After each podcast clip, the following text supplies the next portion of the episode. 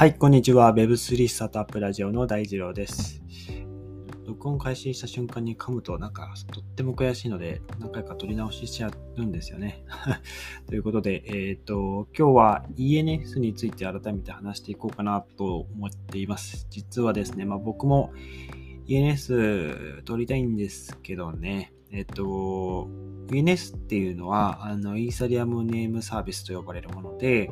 あの、まあ、一言で言うと、まあ、イーサリアムのあの、ウォレット、長いウォレットアドレスを、あの、任意の文字列、えー、まあ、後ろはドットイーサは決まってるんですが、その前は、まあ、自由な名前が付けれるっていうもので、なんか仮想通貨の、まあ、送金、あイーサリアムとかの、あの、送金のミスとか、えー、まあ、アドレス自体分かりやすいもの、連絡先として分かりやすいものにするっていうところで、いろんなメリットがあります。はい。で、僕もね、えー、取りたいんですけれども、8月末に、その、要は ENS って誰かがもう使ってると、その文字列を登録して、えっと、自分のウォレットアドレスに紐付けることができるんですね。で、えー、まあその、なんだろうな、ENS は一つ登録されると一つしかない、一つしか少ないというか、まあ一人しか使えないんですよ。一人のウォレットアドレスにしか紐付けることができないので、まあ誰かがその自分が欲しい、えー、まあ例えば、なんでしょうね、あの、ビットコインドット、あ、ちょっとなんか変だな、えー、サトシドットイーサとかね、まあそういうのがあったとして、まあそれを、サトシドットイーサっていう ENS 登録したいな、使いたいなって思っても、他の誰かが使ってたら使えないんですよね。ただ、あの、その ENS はあの有効期限があって、で、有効期限切れると、まあ、猶予期間っていうものもあって、その多分猶予期間が切れると、まあ、完全にフリーのもの、フリーになるので、えっと、誰でも、えっと、まあ、ENS のサイトから登録ができるようになります。いくらかあの、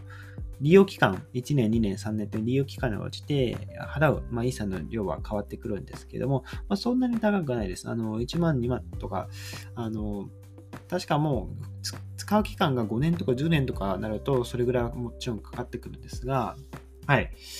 ただね、まあ、このイーサ、あの、ENS が、えっと、期間がこう切れて、で、有効期限、有効、猶予期間か。これも切れるってなると、結構ね、待たなきゃいけないので、まあの、それか、今、その、自分が欲しい ENS を使ってる人に対して、あの、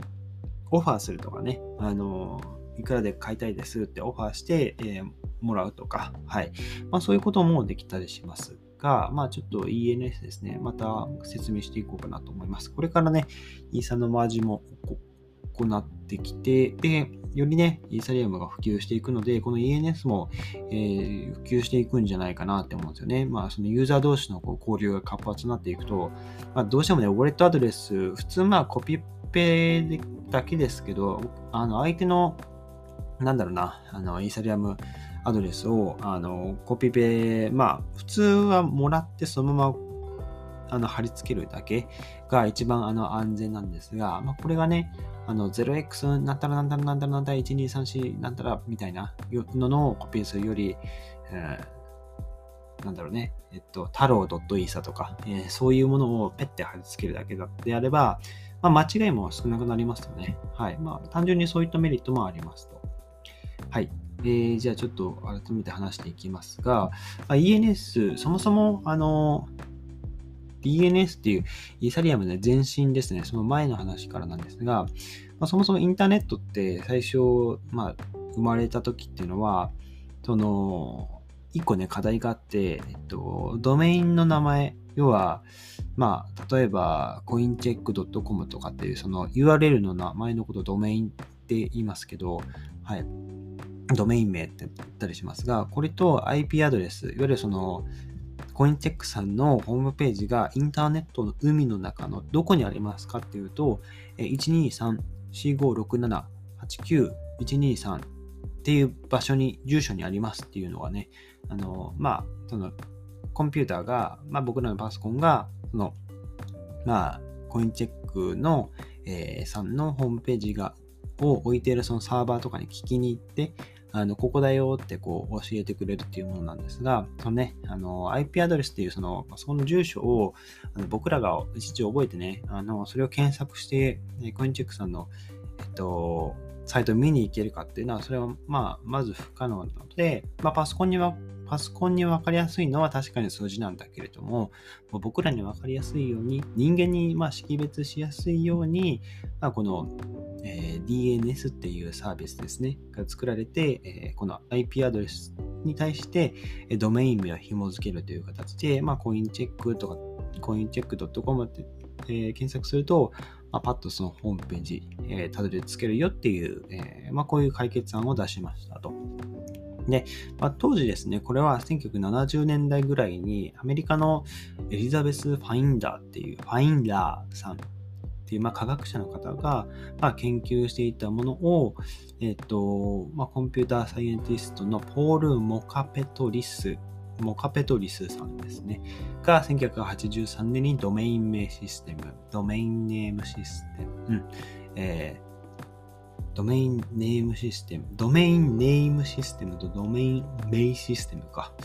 日本語と英語も似てますね。はい。まあ、これを開発したことで、まあ、あの、検索バーに coincheck.com って入れるだけでウェブサイトにたどり着けますよってね。まあ、これがですね、えっ、ー、と、Web3 だとビットコイン、誰かのビットコインアドレスに送りたければ、そのね、えっ、と、アドレスを、えまあ、入力しなきゃいけないっていうころですね。はい。ビットコインって1から始まるんだったっけ？ちょっとど忘れしちゃったな。はい。あの、イーサリアムとか 0x とかで始まりますけど、はい。まあ、これを覚えなきゃいけないっていうところが、まあ、まず、またこの Web3 で課題になってきたという話なんですね。はい。まあ、これに名前を付けていくと。で、ENS を使うと、まあ、僕ら、まあ、ユーザーはね、自分、その付けたドメインを、えー、まあ、買ったり管理することができるんですけど、あの、まあ、長い長くて複雑なアドレスを使わなくても、いろいろその、あの、送金とか、あの、安全に取引できると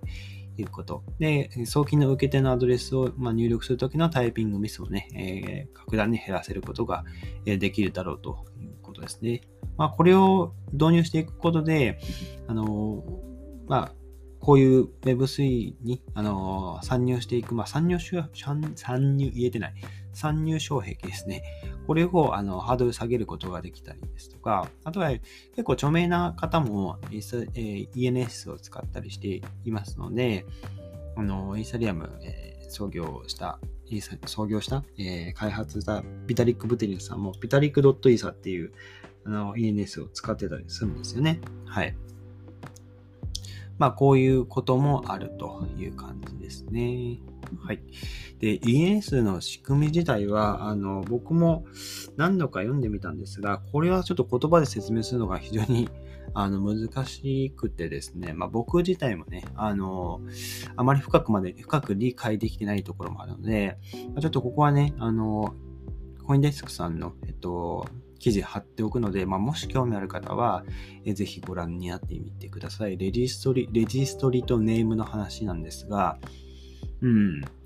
この ENS に使われる、えー、アルゴリズムは、えー、ネームハッシュというものが使われていて、まあ、このネームハッシュが、えっと、ENS, ENS システムだと人に分かりやすい名前で、え置換されるので、えネームハッシュが役に立つという話がこうつらつらつらって書かれてるんですが、まあ、ここはもう本当にコンピューターの話ですね、レジストリも同じコンピューターの話なので、うん、なかなかね、あの、専門的な方じゃないと理解するのは難しいかなと思います。ここはあまり僕らは理解してもそんなに、まあ、日常生活に役に立つというか、あの Web3 で活動する上でそこまで重要じゃないかなと思います。はい。で、まあ、ENS なんでまあ大切な、大切、重要なのかっていうのは、やっぱ、まあ、ENS はイーサリアムのスマートコントラクト用に、まあ、作られていて、えっと、その DNS システム、今の Web2 の DNS システムが抱えているようなセキュリティの、ね、問題っていうのが、えー、ないということで、普通ね、DNS は、あの、そのドメインとネームは、あの中央集権サーバー、DNS サーバーがあって、まあ、それ公開されてるんですよ。あの、インターネット上に。で、それは、ま、中央集権型のサーバーで保管されてるので、ハッキングされる可能性があるんですよね。実際に2020年頃に、2020年の10月頃にですね、Google が、まあ、そういうセキュリティをこう分析するようなグループがあって、そこでですね、中国の、えっと、まあ、インターネットサービスプロバイダーが作った DNS とかそのあたりのネットワークに、あの過去最高18万件ぐらいですね、えー、まあ、ハッキング等の攻撃があったと検知したという感じでですね、非常にそういうオープンソースというか、あの、公にされているものっていうのは攻撃されやすい、攻撃対象になりやすいので、はい。ただ、ENS の場合は、これね、あの、記録を破壊するとか、そういう攻撃するっていうのは不可能で、まあ、これはね、イーサリアムブロックチェーンでやって分散して守られているから、一箇所潰したとしても、あの、他が生きているから、あの、全然大丈夫だよっていう話ですね。はい。まあ、あとはね、あの、非常に透明性が高くなってやり取りが簡単になったりっていうところがメイン、メリットになってきますね。はい。ということでですね、あの、ぜひ自分のお気に入りの、えー、例えばね、あの、拓也とかひろきとか何でもいいですけどね、あの、ひローマ字ひろき .isa とか、えー、自分のウォレットアドレスを、あ、ENS ですね、を見つけて、えー、ぜひ登録してみるのも、あの、いいんじゃないかなと思います。はい。ということで今日は ENS の話ですね。えー、今日のエピソードが役に立ったらいいなと思ったら、ぜひフォローをよろしくお願いします。それでは皆さん素敵な一日をお過ごしください。また明日お会いしましょう。